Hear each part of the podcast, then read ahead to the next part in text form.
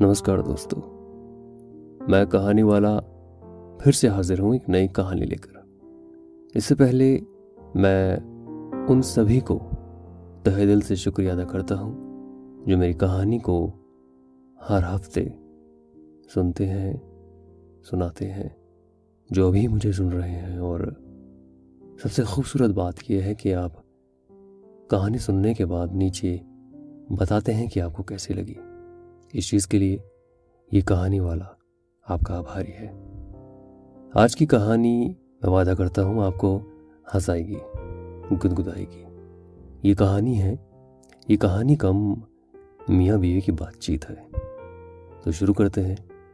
कहानी का नाम है बदतमीज़ी। इसे लिखा है सादत हसन मंटो ने। मेरी समझ में नहीं आता कि आपको कैसे समझाऊं। जब कोई बात समझ में ना आए तो उसको समझाने की कोशिश नहीं करनी चाहिए। आप तो बस हर बात पर गला घोट देते हैं। आपने ये तो पूछ लिया होता कि मैं आपसे कहना क्या चाहती हूँ। और भाई इसमें पूछने की क्या ज़रूरत? बस फ़कत लड़ाई मोल लेना चाहती हो और क्या?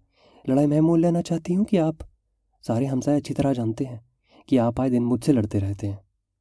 खुदा झूठ ना बुलवाए तो एक बरस तक मैं तुमसे कोई तलख बात की है ना शीरी। शीरी बात करने का आपको सलीका ही कहाँ आता है? नौकर को आवाज़ देकर बुलवाएँगे तो सारे मोहल्ले को पता चल जाएगा कि आप उसे गोली से हलाक करना चाहते हैं। भाई, मेरे पास बंदूक ही नहीं है। वैसे मैं ख़रीद सकता हूँ, मगर उसको चलाएगा कौन? मैं तो पटाखे से डरता हूँ। आप बनिए नहीं हैं। आपको अच्छी तरह जानती हूँ। ये फ्रॉड मेरे साथ नहीं चलेगा आपका। अब मैं फ़्रॉड बन गया। आप हमेशा से फ्रॉड थे। ये फ़ैसला आपने किन वजह पर कायम किया? आप जब पांचवी जमात में पढ़ते थे तो क्या आपने अब्बा जी की जेब से दो रुपए नहीं निकाले थे? निकाले थे? क्यों? वही इसलिए कि भंगी की लड़की को ज़रूरत थी। इसलिए कि वो भंगी की लड़की बहुत बीमार थी। वालिद साहब से अगर कहा जाता तो वो कभी एक पैसा भी ना देते उसे। मैंने इसलिए मुनासिब समझा कि उनकी कोर्ट से दो रुपये निकाल कर उसको दे दूँ। ये कोई गुनाह तो नहीं?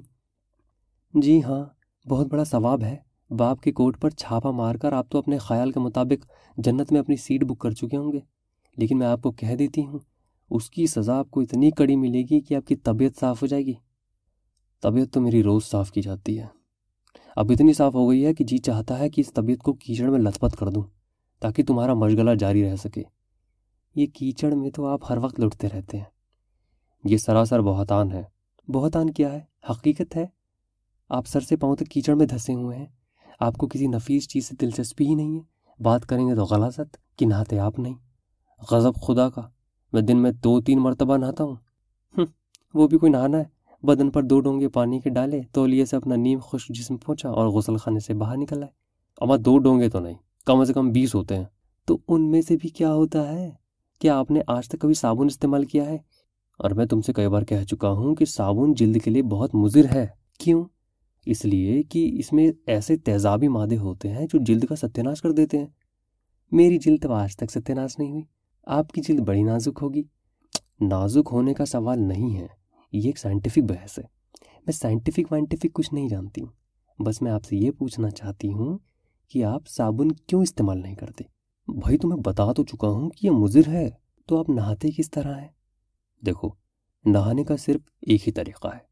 पानी डालते गए, नहाते गए, डालते गए, नहाते गए। जिसम पर आप कोई चीज़ नहीं मलते। मेरा मतलब है, साबुन नहीं तो कोई और ही चीज़। मला करता हूँ। क्या? बेसन?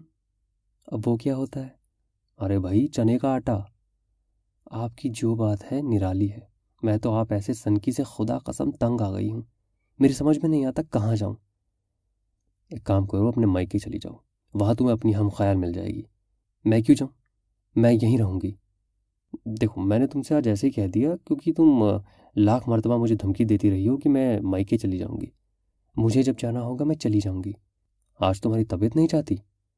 आप मुझे चढ़ाने की कोशिश क्यों कर रहे हैं? देखो, मैंने तो कोई कोशिश नहीं की। अगर तुम चाहती हो कि कोशिश करूँ तो यकीन मानो, तुम अभी टांगा लेकर स्टेशन पहुँच जाओगी। कोशिश करके तो देख लीजिए, मैं यहाँ से एक इंच नहीं हटूँगी। ये मेरा घर है। ठीक है, आपका है, आपके बाप दादा का है, लेकिन ये तो बताइए, मेरे बाप दादा का नाम मत लीजिए। इन बेचारों का क्या कसूर था? कसूर तो सारा मेरा है। लेकिन बेगम, तुम कभी कभी इतना गौर कर लिया करो कि मैंने आखिर तुम्हें कौन सा जानी नुकसान पहुँचाया है, कि तुम लठ लेकर मेरे पीछे पड़ जाती हो। लठ तो हमेशा आपके हाथ में रहा है, मैं तो उसे उठा भी नहीं सकती हूँ। तुम तुम बड़े से बड़ा गर्ज उठा सकती हो। तुम ऐसी औरतों में बला की क़ुवत होती हो। तुम उकाब हो उकाब। तुम्हारे सामने मेरी हैसियत एक चिड़िया की सी है। बातें बनाना तो कोई आपसे सीखे। आप चिड़िया हैं। सुबह अल्लाह जब कड़कते और गरजते हैं तो ऐसा महसूस होता है कि शेर दहाड़ रहा है। इस शेर को पहले एक नज़र देख लो। क्या देखूँ? पंद्रह बरस से देख रही हूँ। ये खाक सार शेर है क्या? शेर ही है, मगर खाक में लिपटा हुआ। इस तारीफ़ का शुक्रिया। अब आप ये बताएँगी कि आप कहना क्या चाहती थी। आप इतने लायक फायक बने फिरते हैं, समझिए कि मैं क्या कहना चाहती थी? तुम्हारी बातें तो सिर्फ़ खुदा ही समझ सकता है, मैं क्या समझूँगा? खुदा को बीच में क्यों लाते हैं? खुदा को अगर बीच में ना लाया जाए तो कोई काम ही नहीं हो सकता। बड़े आए आप खुदा को मानने वाले। खुदा को तो मैं हमेशा से मानता आया हूँ, वो ताकत जो दुनिया पर कंट्रोल करती है। कंट्रोल तो आप मुझ पर करते आए हैं। किस किस्म का? हर किस्म का। मैंने आज तक अपनी मर्ज़ी के मुआफ़ी कोई चीज़ नहीं करी। कपड़े लेती हूँ तो उसमें आपकी मर्ज़ी का दखल होता है। खाने के बारे में आपकी मर्ज़ी चलती है। आज ये पके, कल वो पके। इसमें तुम्हें एतराज़ है? एतराज़ क्यों नहीं? मेरा जी अगर कभी चाहता है कि उजड़ी खाऊं तो आप नफ़रत का इजहार करते हैं। छी, ओझड़ी भी कोई खाने की शय है। आप क्या जाने, कितनी मज़ेदार होती है। चूने में डालकर उसे साफ़ कर लिया जाता है। उसके बाद अच्छी तरह घी में तला जाता अल्लाह का सम मज़ा आ जाता है।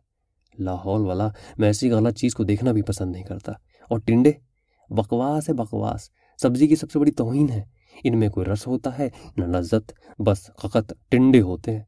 मेरी समझ में नहीं आता कि वो पैदा किस गर्ज के लिए हुए थे। नहायत वाहियात होते हैं। मैं तो अक्सर ये दुआ माँगता हूँ कि इनका वजूद सिरे से ही गायब हो जाए। बड़े बेजान होते हैं ये। उनके मुकाबले कद्दू फिर भी बेहतर है। हालाँकि वो भी मुझे सख्त नापसंद है। आपको कौन सी चीज़ पसंद है? हर चीज़ में कीड़े आप डालते हैं, भिंडी आपको पसंद नहीं कि इसमें लैस होती है। गोभी आपको नहीं भाती, इसमें यह नुक्स निकाला जाता है कि बदबू होती है। टमाटर आपको अच्छे नहीं लगते, इसलिए कि इसके छिलके हजम नहीं होते। तुम इन बातों को छोड़ो। टिंडे, गोभी, टमाटर जा जहनुम में तुम मुझे ये बताओ कि मुझसे कहना क्या चाहती थी? कुछ भी नहीं। बस ऐसे ही आ गई। मैंने देखा कि आप कोई काम नहीं कर रहे हैं तो आपके पास आकर बैठ गई। बड़ी नवाजिश है आपकी। लेकिन कुछ ना कुछ तो ज़रूर कहना होगा आपको। आपसे अगर कुछ कह भी दिया तो इसका क्या हासिल होगा? जो आगे आपको हासिल होता आ रहा है, उसी हिसाब से आज भी हासिल हो जाएगा। आप यहाँ से कुछ हासिल किए बगैर टलेंगी कैसे?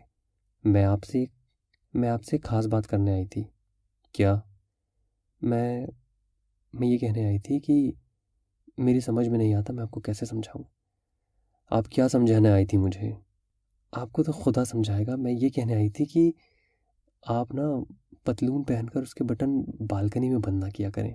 पड़ोसियों को सख्त एतराज़ है और ये बहुत बड़ी बदतमीज़ी है। तो ये थी आज की कहानी, बदतमीज़ी। मैं आशा करता हूँ कि आपको ये कहानी पसंद आई होगी और इस कहानी ने आपको कहीं ना कहीं तो हंसाया होगा। तो आपको ये कहानी कैसी लगी आप मुझे बताएँ लिखकर और अगर आप चाहते हैं कि मैं आपकी लिखी हुई कहानी को पढ़ूं तो आप अपनी कहानी हमें भेज सकते हैं डिस्क्रिप्शन में दिए हुए मेल आई पर। अगले हफ़्ते फिर से मुलाकात करूँगा एक नई कहानी के साथ। तब तक